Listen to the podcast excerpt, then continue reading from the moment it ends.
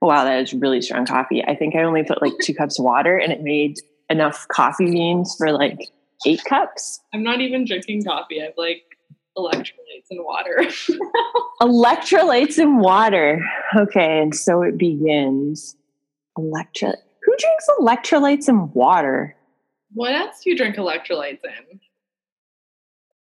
I don't know, but just like that, just like electrolytes and water, that's all that you're drinking. Yeah, it's like orange flavored. This is more like a like I don't know, even like an intense espresso. oh no, we're being recorded. We're supposed to be talking about what. and that's our intro.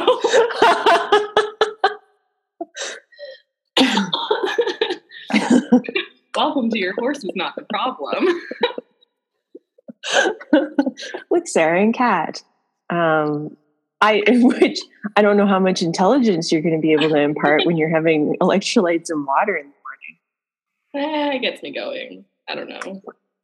Okay, so uh, yeah, the Your Horse is Not the Problem podcast. It's a loaded topic. But it is a loaded topic. Um, but that is really why that is the topic because uh, we like loaded topics. It's who we are as people. Um, so maybe let's start with some introductions for our many listeners that don't know who we are. Many listeners. Yeah, go ahead. Start. You can start. Am I calling you Kat or Kathleen in this podcast? Um, well, I wrote Kat on our logo, so I guess we're going with Kat. Uh, I'm Kat or Kathleen, whichever you prefer, but Kat is easier because nobody can pronounce my name properly. I am. What do you mean, Catherine? Kathleen, you mean? Catalin? Katie? well, I had one guy in New Zealand just call me Sam because he said I look like a Sam he's also kind of a salty, so we'll leave it at that. but I was Sam in New Zealand for a long time. Um, anyway, I am the owner and operator of Ridewell Performance, which is a human focused therapy and functional movement company focused to equestrians. I started this a few years ago. Sarah was actually one of my first experiments in this, which is how we met each other. Um, and I started this because, as a rider myself, I knew that there wasn't many resources for riders to uh, not only heal their bodies but improve their bodies and um, develop athletically and that kind of thing. And then I've taken it more the biomechanics route to help with functional movement and performance enhancement, as well as pain, because pain is a big issue in riders, as I'm sure anybody listening to this, all two of you will know. um, most of us have experienced pain at some point, if not chronically. So that's a big part of rider performance, as well as just improving performance for the, the rider, but also the horse, which is where Sarah comes in. And that's me. Um, so what I do is a lot of what Kathleen does on the horse's end of it. So uh, talking about um, um, correct movement and functional movement, that's you're going to hear that a lot in this podcast, but also the explanation of what that actually is. But a lot of what I do is physio, not physio, physical therapy and uh, a little bit of mental therapy for the horses, uh, changing, helping riders kind of change how they're seeing their horse move and uh, taking it from what's kind of the perceived way that we've been taught that that horse should be moving and functioning and the actual way that they should be moving and functioning. And I mean, you and I have talked about this a lot about how people grow up and they're not, people are not taught to move correctly from a young age. Like you go to gym class in high school and it's like, how much dysfunction can we teach these kids in an early age? And we're, we're passing that on to the horses. So when the horses are in that, that first training session, that horse has as a two year old, which is a completely different topic um, with the trainer is how do, do I compensate to make up for all of this rider's inadequacies? Yeah. Go. Told me not to cough, and now I'm going to cough the entire podcast. um, yeah, humans suck when it comes to movement Um, and yeah, like it's funny that you, as soon as you said, yeah, we're not even, we're not, we're taught how to move incorrectly. It's not even that we're not even, not, because we're born moving correctly. And I always say this, like if you look at a kid under the age of two, they're usually moving pretty damn perfectly. Like you're always being super creepy, pointing out little kids that are doing like the perfect squat. And so now I see it and I'm like, oh my goodness, I, yeah, I'm incapable of moving like that. Yeah. Even if I work really hard. we lose our movement quality over time if it's not kept. And like what human ages two to 18 is really thinking about upkeeping their movement quality, right? Like that's not something we think about. It's the same thing when I go on rants on our breathing mechanics. Breathing is something we all do automatically, but how often do we do it consciously? Like how many people aren't like 90% of people aren't breathing correctly, but they're still breathing. And it's the same thing with movement. Like 90% of people aren't moving um, functionally, but they're still moving, like they can still move. But then you look at all the statistics around chronic pain and uh, overuse injury and all those different things. And that's just in the general population. And riders fall into that because not like riders are still people, but um, yeah, nobody. That's our next podcast. Riders are still people. Riders are still people. uh, some of them don't think that well, but they're still. but you're you're 100 percent correct because it, it it's not something that's talked about, um, and it's not in many industries' best interest to have people having this information. Um, and I mean, we won't get into the conspiracy theory behind that because that is not why we're here. Not today. not today. but that's uh, that's very obvious, though, when you look at just ask somebody that experiences pain and the steps that they're going through to alleviate that pain so what would be the main cause of the pain? It would probably be incorrect movement. That's not one of the steps that is being uh, addressed. That's never being addressed incorrect movement. And it's the same thing that i'm seeing in the horse industry. Let's inject this. Let's feed this. Let's oh my goodness i can't even think right now. I changed the saddle um, but it, it is, does it ever come up? Hey maybe the riders body is causing this and we need to look at maybe changing how this rider is using their body and maybe the horse's movement is causing this. Because i don't think that in any scenario in the wild you're going to come across a four year old horse that has joint degeneration. Um, it, why would that happen? That horse would be cougar lunch almost instantly. Yeah. um, if, if, if it just got that sort of pain in the joint so, what are we doing to cause that? And I don't know why that's not obvious. What are we doing to cause that? I think it, it's it is maybe perhaps obvious, but it's uh, pushed under the rug because that horse needs to do that job. Because then you get up uh, across people who say, "Well, if that horse isn't doing that job, then what job is it doing?" Yeah, it's in this best horse or this horse's best interest to at least be doing a job in pain versus no job at all which deems it useless, and then it's a hamburger in France. Um, that that's such a stupid logic because I think that we can do we can perform with horses. Humans and horses can perform uh, at high level at high levels um, pain free, yeah. but it's going to take longer to get there. It's going to take a lot more dedication, a lot more work, and a lot more self reflection instead of constantly saying, which I hear a lot. I mean, you sit in any arena across the world, anywhere, any horse arena, you sit and you listen in any language, you're going to hear people saying, My horse won't do this. Yeah. My horse is being a jerk because of this. Mm-hmm. Okay, yeah. well, what are you doing? Yeah. and I like, what are you?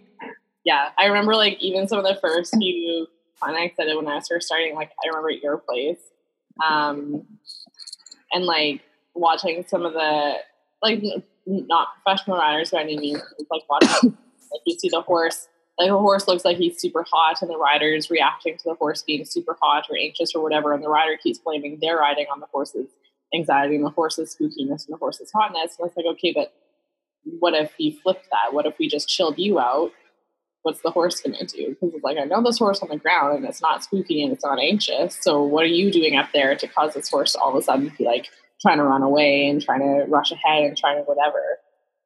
Um, it's like that's where even some of the human mentality comes in. It's like we get so bound up and anxious and then we like tense up and then we wonder why our horse is prancing underneath us half the time. It flows both ways. It goes it totally goes both ways. Um, we i was having this discussion with somebody i think it was even yesterday so yeah. Good uh, this is really segued into a good conversation. Um, and the discussion we were having was um, how the horse is a mirror for us. And you and i were seeing that at spruce meadows last weekend at the north american how when i was seeing a horse having difficulty in a certain part of the body you were seeing that reflection in the rider in that same part. So that that's the physical end of it. But then we can also look at the emotional end of it. If that person, and I mean, here we go into crazy zone. Um, if that person is blocked in a certain chakra, we could potentially say it's going to be blocked in the horse as well. Yeah, and um, you don't want to use like the alternative uh, term of chakra. You could say like blocked in a certain part of the body or a certain part of the nervous system. Yes, um, you could because it's all associated. Being our nervous system is essentially all we are, and that's where that yeah, the people doing energy work and more alternative stuff like science is now proving that like it's just it all comes back to the nervous system and all the connections through the body and through the tissues of the body. Yeah. But yeah, it would definitely translate into exactly like the horse is always going to have to compensate. Always. And uh, I think that why we're here, why we're doing this, is to maybe bring to light some of this stuff and also answer some questions on because I know a lot of people, I meet a lot of people. Why is my horse doing this?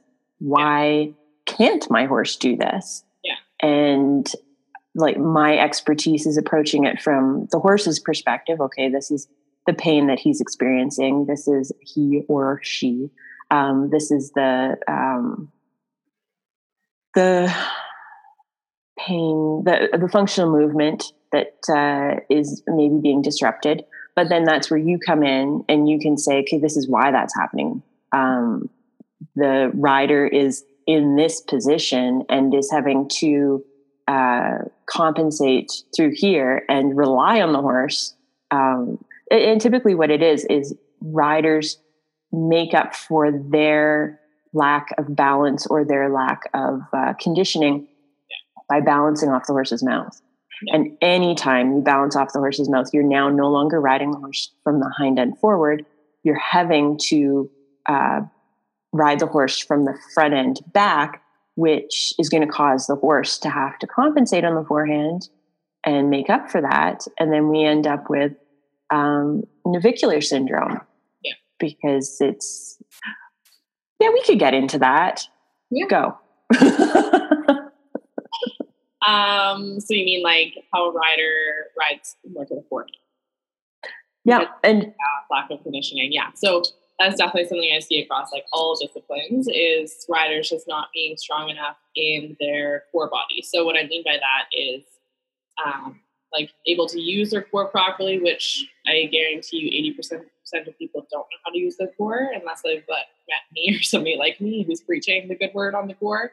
Um, also, riders tend to not ride through their hips. So most riders that I see are pretty blocked in their hips. And when I what I mean by that is that they don't know how to properly hinge their hips forward and backwards, and then and then brace from the core alongside that which leads to postural stuff in the upper body. So if they aren't strong in their upper back, aren't using stabilizers for the shoulders, then generally they're having to brace. Again, that leads to balancing on the horse's mouth. So they're kind of using the horse because the horse inherently has to be pretty balanced in its head and its neck, especially if it has a rider on top of them. So if the uh, rider isn't balanced through their posture, through their core body, so anything from the pelvis upwards, um, they're going to be leaning forwards, either falling forwards themselves or gripping on the bouncing on the horse's mouth to keep themselves from flailing all over the place. Sometimes they still do flail all over the place.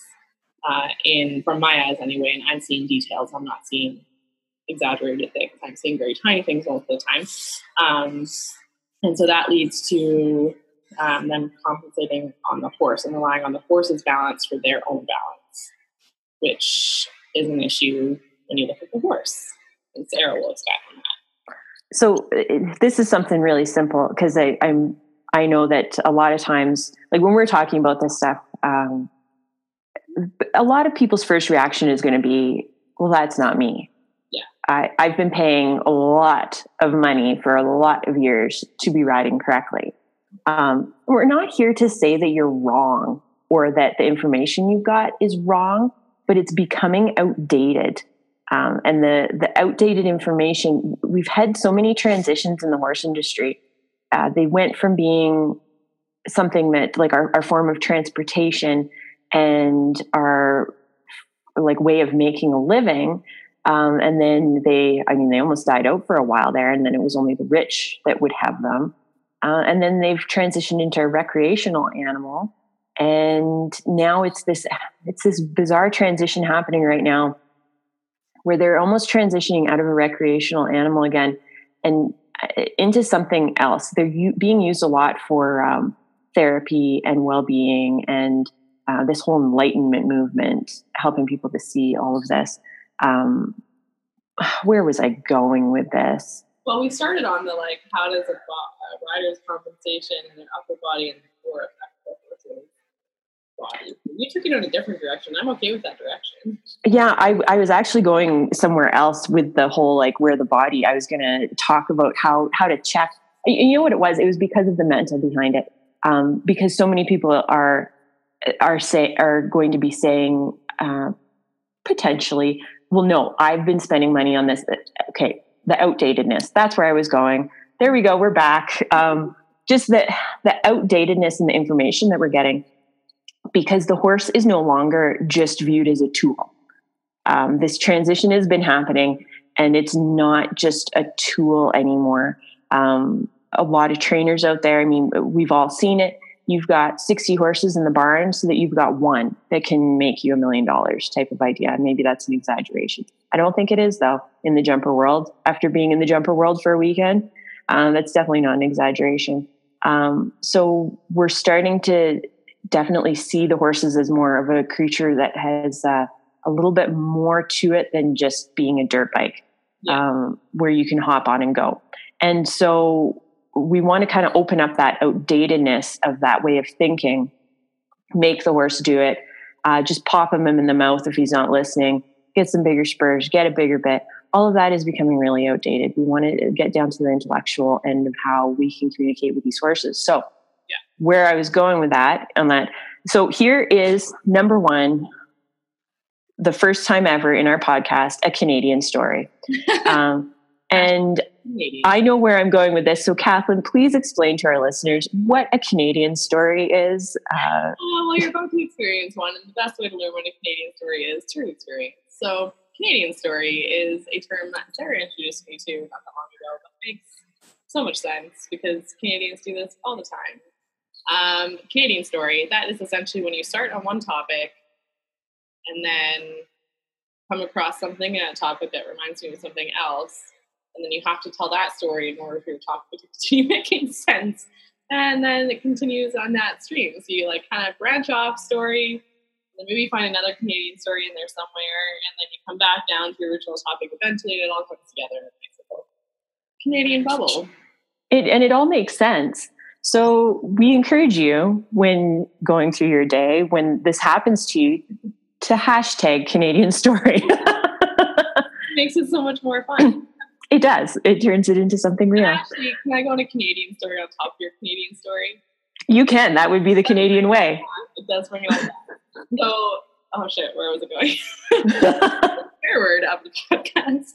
Um, okay, so Canadian story. I was going to say, yeah, you're saying like hashtag Canadian story when you catch yourself going on it, and that made me think of awareness. How awareness is such a huge piece of this whole puzzle. Because if you're going to be aware that you're going off on a Canadian story, hashtag it, hashtagging is going to also increase your awareness, which is the same thing I do with people when it comes to their posture and their body language. Like every time you check your phone, you're going to check your posture. Every time you do this, you're going to tie it to checking your posture, checking your movements. Um, which is going to increase your awareness, which is going to help you improve how you're moving through your entire day, and therefore how you're moving on top of your horse. And back to Sarah. that was my Canadian story on top of her. No, that's so. Uh, the other to add to this Canadian thing, because you and I are going to be able to like banter back and forth. The American way is the interruption, and therefore we will not interrupt. And if we do interrupt, I do uh, on your awareness topic. Uh, encourage the Americans out there to, uh, I mean, give a shit for it.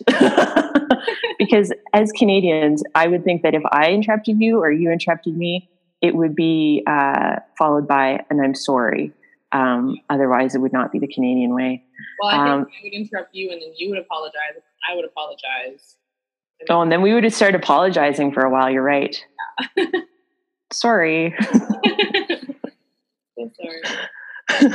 okay, so anyhow, where I was going about half an hour ago was on the riding the horse on the forehand. Um, ways that you can check uh, because this is something you can totally check this. I see it every day. And just like what you were saying, the things that I'm looking at are not, they they become in your face when somebody points them out to you.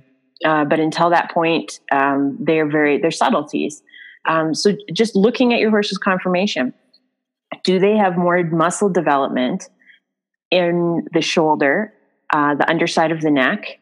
Um, and then typically, yeah, the neck is going to be very hard and the shoulders are going to be bigger. The hind end is when you stand back, it's going to look smaller than the front end. Um, what you're going to see is from the point of the hip to the stifle is going to be quite hollow. Um, so that is a lack of your quad muscles. You also could have some hollowness on the top of the hind end um, from like your sacrum to your tailhead area, that's your glutes. Um, now, a lot of the feeds out there are actually filling in all of those areas because there has been uh, a lot of people say, hey, my horse doesn't have any top line. So they go to feed to fill that in. Well, that's not muscle, that's food. Um, that doesn't mean that your horse is now fit in those areas. They just have the the feed industry is very smart, and they've seen that people aren't riding their horses correctly. Uh, so they have come up with a solution to make it look as though the horse has the muscle tone. But uh, when you when you check this, you you will be able to see. You will definitely be able to see those hollow points. Uh, points when you're riding the horse. Where does it sweat? If it's sweating neck and shoulder, but there's no visible sweat in the hind end, um, then you're obviously using the front end more than the hind end. Now, I'm not talking about butt sweat uh, because butt sweat is going to happen no matter what. It's hot in there.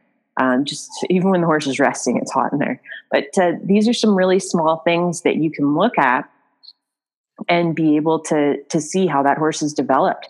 Uh, when you're riding them, if it feels like they're always balancing off your hands, you're always balancing off their mouth, is what's typically happening. Horses is having to balance off of you because you're balancing off of it. And so it's the illusion that the horse is pulling on your hands. Well, no, the horse is actually trying to regain its balance. Oh, you coughed, and now I'm going to be coughing.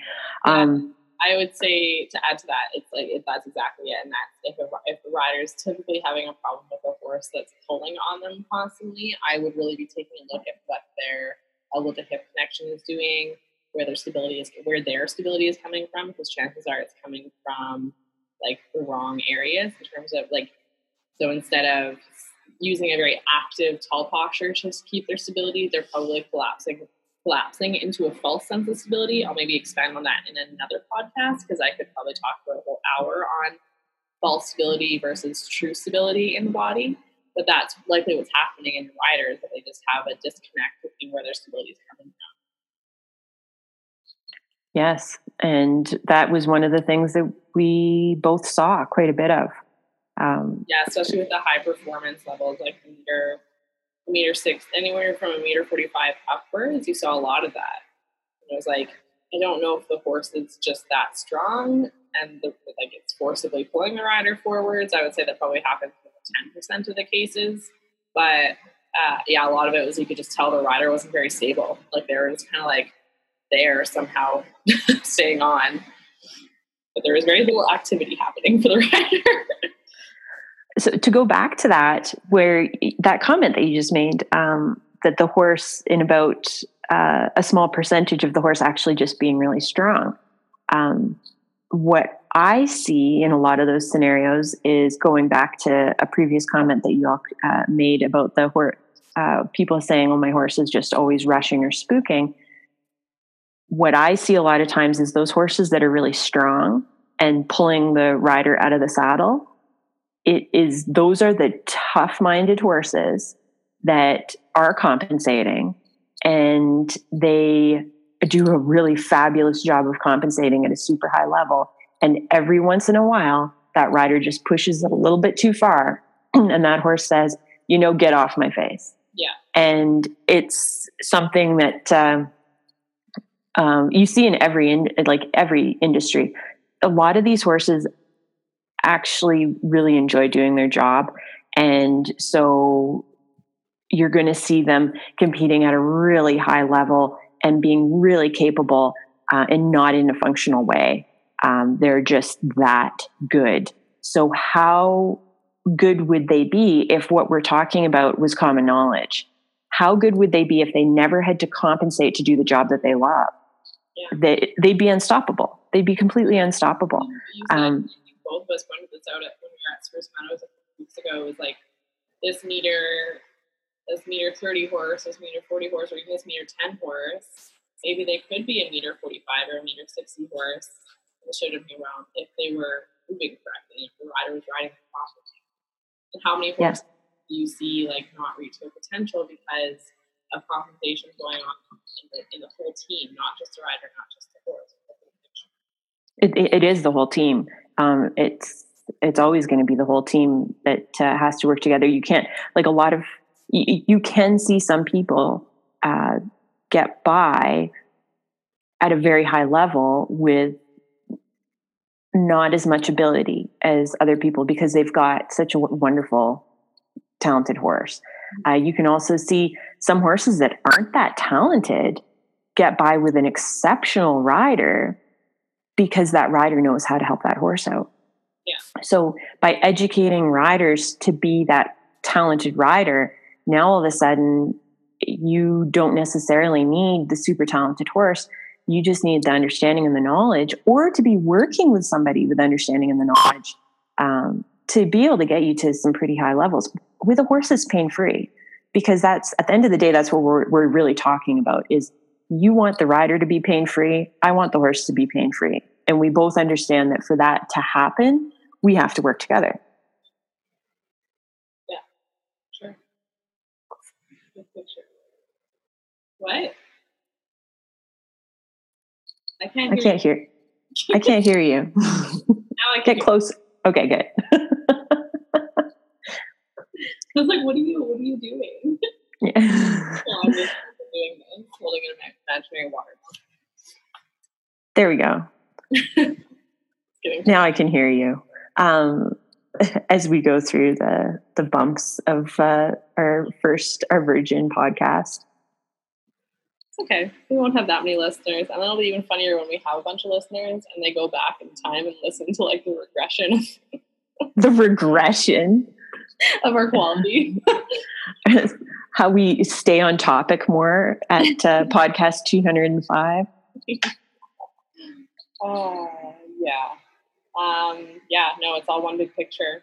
But I mean, that's, I think, and that ties it up nicely because I think that's why this podcast is titled Your Horse is Not the Problem because the horse is that mirror you mentioned.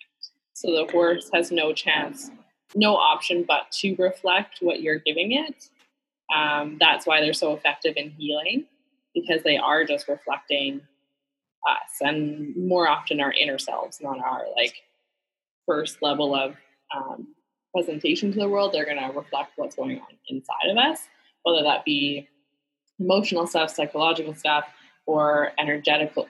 Energetical made up a word. First made up word of the podcast. so many firsts. um, uh, or like yeah, energetic stuff, and I mean that in terms of the nervous system, pain, uh, suppressed emotions, things we're not dealing with. That's what the horse picks up up on.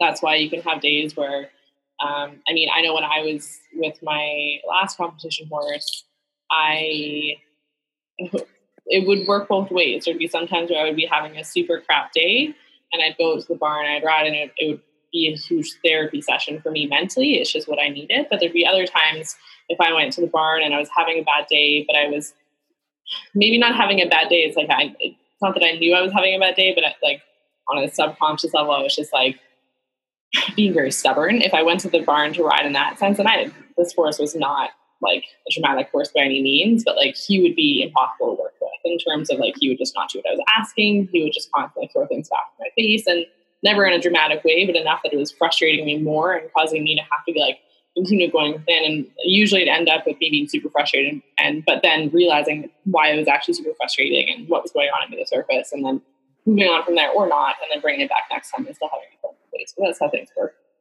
Uh, but yeah, horses are always going to pick up on whatever is going on under the surface. And maybe sometimes they consciously choose what to throw back at us. Because um, you look at even those horses that are like the best teaching horses, where they're complete dicks for who know what they're doing, but they're absolute angels for an amateur or like a beginner rider or a child or whatever. Like horses are really smart. they're smarter than we are in the subconscious level of things for sure but they rely on us to give them something to reflect on. Reflect that, on. yeah, that, that's exactly it. It's the uh, your awareness to that is going to change how you ride because at the end of the day, what we want to accomplish with this is no bad rides. Mm-hmm. Um, no bad rides means no like pain free rides.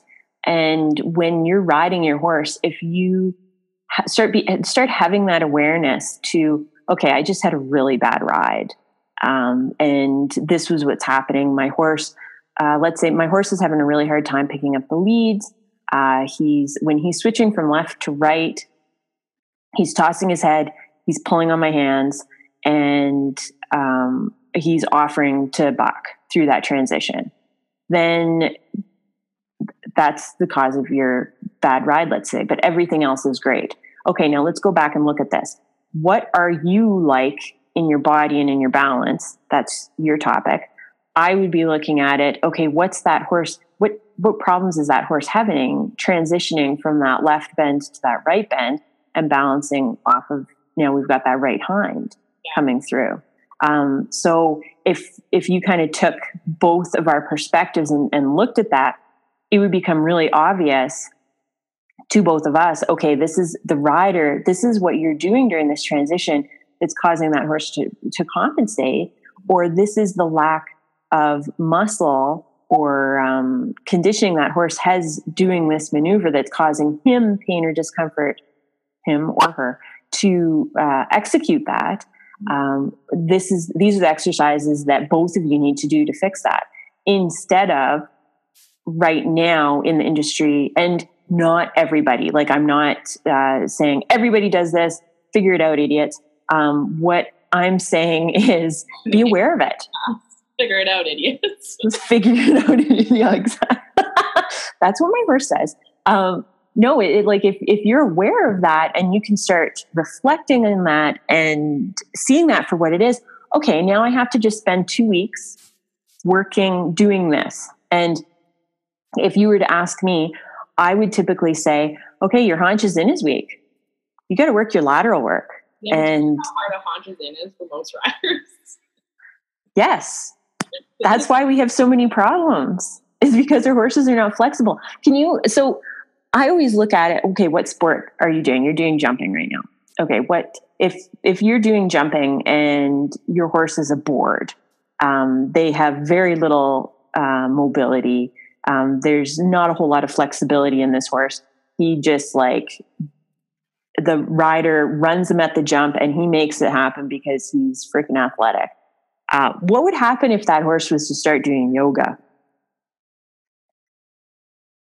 Like he'd have so much more mobility through his joints. What would happen if that rider started doing yoga and wasn't stiff as a board? But the rider could be doing because when I see horses that are typically super stiff, it's it could go both ways. It's one of the it's one of two ends of the spectrum. It's either the rider is also super stiff, or the rider is hypermobile and can't control their own body, which granted would probably turn into this is the whole false stability, true stability argument again, but this would turn into their body physically stiffening them up to protect it, protect the body itself. The brain will always protect the body. That's, that's like number one priority is survival, um, which then would make them seem very stiff, but they're actually just hypermobile.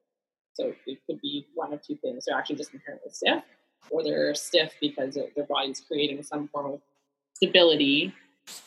I'm using air quotes for those of us who are just listening to the audio. stability in air quotes um, to protect the joints in the body.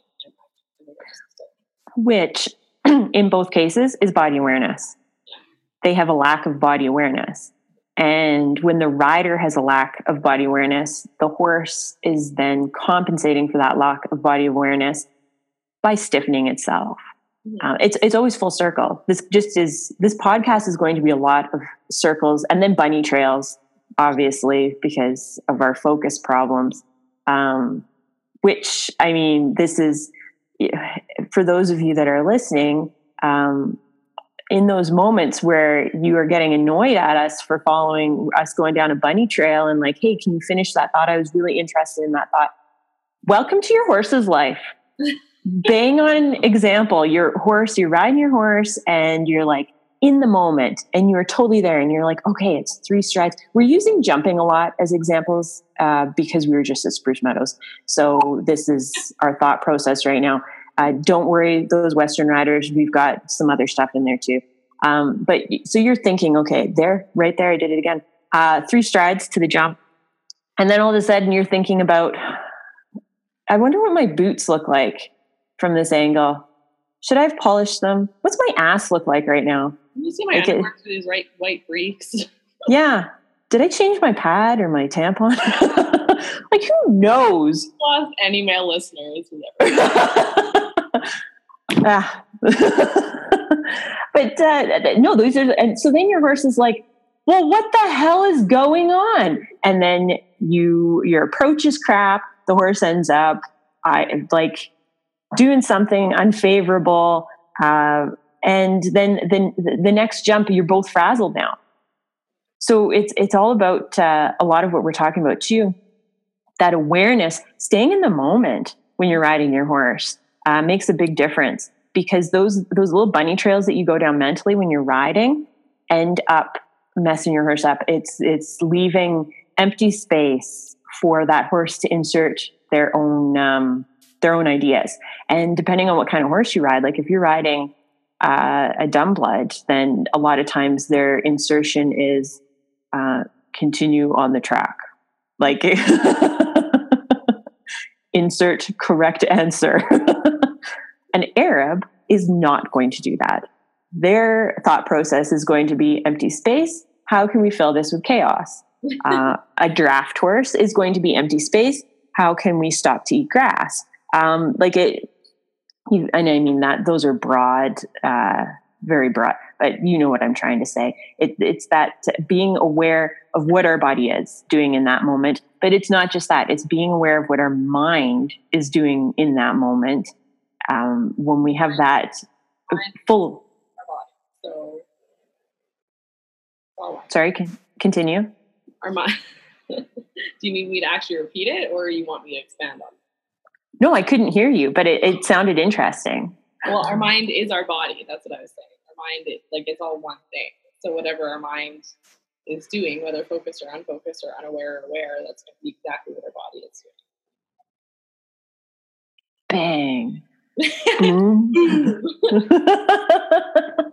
but you go into that further and it's just an extension of like so our body is a direct mirror of what our mind is doing and our horse is a direct mirror of what we are doing and we an individual is made up of the mind and the body and the body like i said is a reflection of the mind so it's kind of like mirror on mirror on mirror when you have a horse and a rider together because if a rider is not aware, um, of their mind or their body. Usually, if you're not aware of your body, you're not aware of your mind. Like it's you can't be aware of your body and not be aware of mind, and vice versa.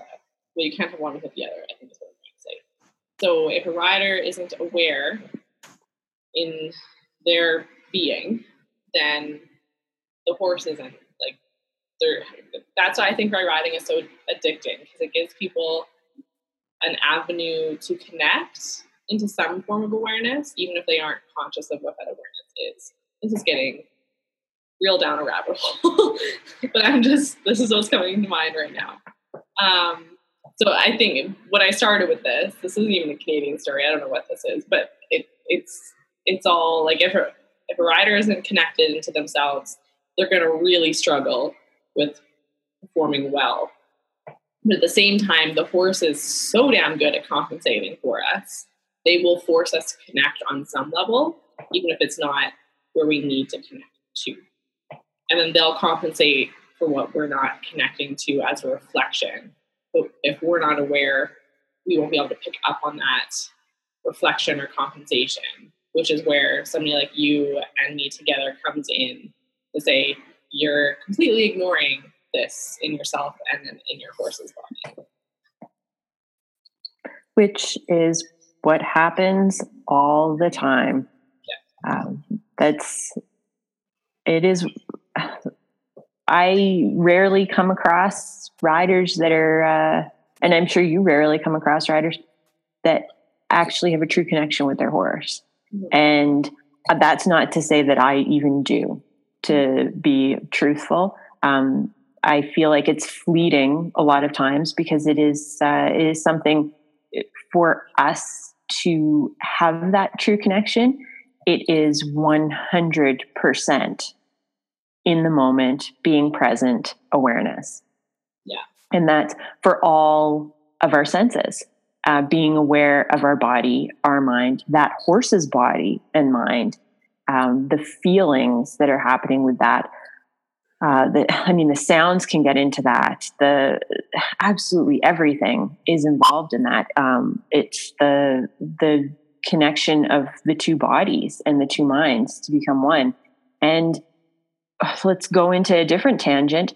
Um, you hear a lot of people talking about with the natural horsemanship how that is what it is is it's the true connection and the communication and the feel and everything combined and that stemmed from a really good place and it's just turned into a marketing yeah. um and it, i don't even want that to go into but um for those listeners that uh, and i'm i'm not going to start bashing it because there's definitely some good stuff in that but what i see a lot as an equine therapist and i'm sure what you see a lot as working with those riders is the exact opposite of what that started out as. It is complete unawareness. Um, by doing the exercises and the tricks, uh, it puts so much emphasis on doing a trick that it's actually taking away the movement of the horse. Um, the horse is no longer in a forward frame of mind uh, thinking, and the rider isn't. And by riding on such a loose rein um, without any connection, what I end up seeing a lot is these horses are completely shut off from the wither back um, because they're having to compensate for a rider that is so loosey goosey in the saddle and completely disconnected that uh, they're carrying everything on their front feet. So if you were to do uh, a medical study of sorts on uh, natural horsemanship horses, I would bet money that a lot of them suffer from navicular like symptoms um, because they, it, when I look at them, I see uh, what's that called the the measuring thing that does this. No. Like okay. Thermometer? With weights. Oh, oh, like a not a level. A level? No if you're weighing some flour in 1901, um, anyhow, there all of the weight distribution. It's about 80% on the front end and maybe 20% on the hind end.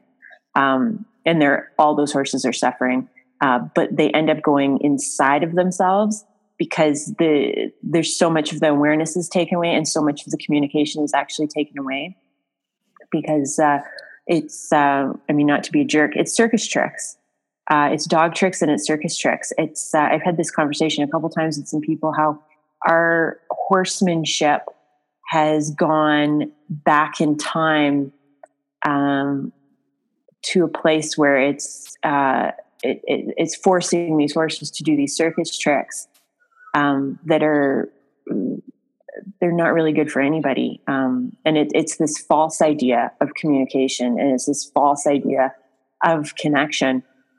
And not to say that the performance world is any better. Like the performance world, a lot of the times the horses, it's they're they're told to shut up. You don't have an opinion.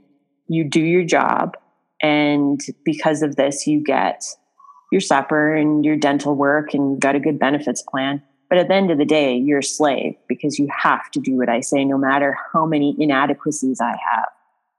So you're seeing it across every spectrum. Um, the the performance people are always bashing the natural horsemanship people, and the natural horsemanship people are always bashing the performance people. But at the end of the day, they uh, say that again. They're doing the same thing. Yeah, exactly. They're doing the same thing in different ways. They're both telling the horse, shut up. It's funny because the whole time you were talking about that, I it just reminded me of this like rant that uh, a friend of mine who's pretty prominent in the yoga community went on about like the yoga community and how so many people want to just go to like yoga has become like the new it's like natural horseman like it's new fad like it's people aren't doing yoga to do true yoga they're doing yoga because they want to go and uh, again air quotes meditate in it for an hour and like zen out for an hour but um, they're doing yoga to shut off for an hour where true yoga is really meant to connect for whatever time period. Can you not hear me again? No it's good um, like, why are you holding up your? What are you doing? That's that'll be my cue from now on when I can't hear you. I can't hear you um, yeah, but I mean, it's the same concept, right? Where like people want that easy route to think that they're doing something good for them, good for their mind, good for their body, good for all this stuff. But when it really comes to the true parts of what things like yoga should be, and and I'm using yoga as an example, but I mean, I consider that same practice to be the same in meditation practice, to be the same practice. It's still awareness. That's all it should be, but people are using it to turn off their awareness because they want to just zen out but it's not about zenning out. It should be about connecting in. And I mean, I've gone to yoga classes and meditations before where I be I don't leave an emotional mess, but I go through emotional stuff the entire time because I'm connecting into what's going on under the surface. But that's what yeah. it's, it's supposed to be a way to connect in. And I, while you were talking, I also did not interrupt uh, and uh, thought of something. I just had to get up and get a book. Um, the Miracle of Mindfulness is uh, a book. I can't pronounce his name. He's a, a Vietnamese monk. Um, have you read the book? No, shockingly. Oh, that guy. I know that guy. Well, I don't know that guy, but I know. Okay, so anyhow, in this book, I'm talking into my phone when my phone doesn't have the microwave, microphone or microwave. Um, maybe it does uh, in this book, he talks a lot about mindfulness in all areas of life and exactly what you're talking about how people will go to a yoga practice for that zoning out. Mindfulness is something that happens every day, all day. Uh, it, so in the book, he talks about how one of the worst inventions ever was the dishwasher because washing dishes is the perfect moment for that mindfulness to just only be in that moment washing those dishes and ensuring that those dishes are clean. Mm-hmm. uh, we do all of the inventions that we've got today take that away from us. So and, and because of our phones we never have to experience boredom. We never have to be in the moment if we don't want to um, and this is i mean this has turned into something completely off it's on track though because the whole idea of the horse is not the problem is talking about how far we've strayed from our potential and how the horse is trying to tell us that um, and trying to point out our flaws and help us find our true self. Mm-hmm. And maybe that was a little bit too deep. Maybe some people weren't ready to hear that. No, I but, think exactly it because that's exactly what we talk about forever. And I think that's maybe a good note for us to end because we're going on close to an hour now, which that's pretty solid. We've so, a lot at people. so I think that yeah, that's a good place to end because now we can leave people with the uh, not the homework, but the challenge of be mindful. Mm-hmm. Go through your day, be present, don't pick up that phone, or when you do pick up that phone, do is what you say, and uh, check in with your body, check your posture. Yeah. Where's your head at right now? Where's your body at right now? And just by doing some of these little tiny tricks throughout the day, um, see how aware you are. And then the next time you hop on your horse, pay attention to what they're trying to say to you. Yeah. Really pay attention. If you're having trouble with that lead, why? Yeah. If you if he pops his head up in something as simple as a walk to trot transition, if he's popping his head up, why? Just ask yourself. Start asking why. Just start asking why. And then check back in with us to figure out the what. yeah. And then the how to fix it. yeah. So yeah, on that note, we'll leave you with that challenge, the trying to connect in challenge. And uh, this has been the Your Horse is Not the Problem podcast. We'll see you next time. I'm going to stop recording now. ah, it's still recording. Stop.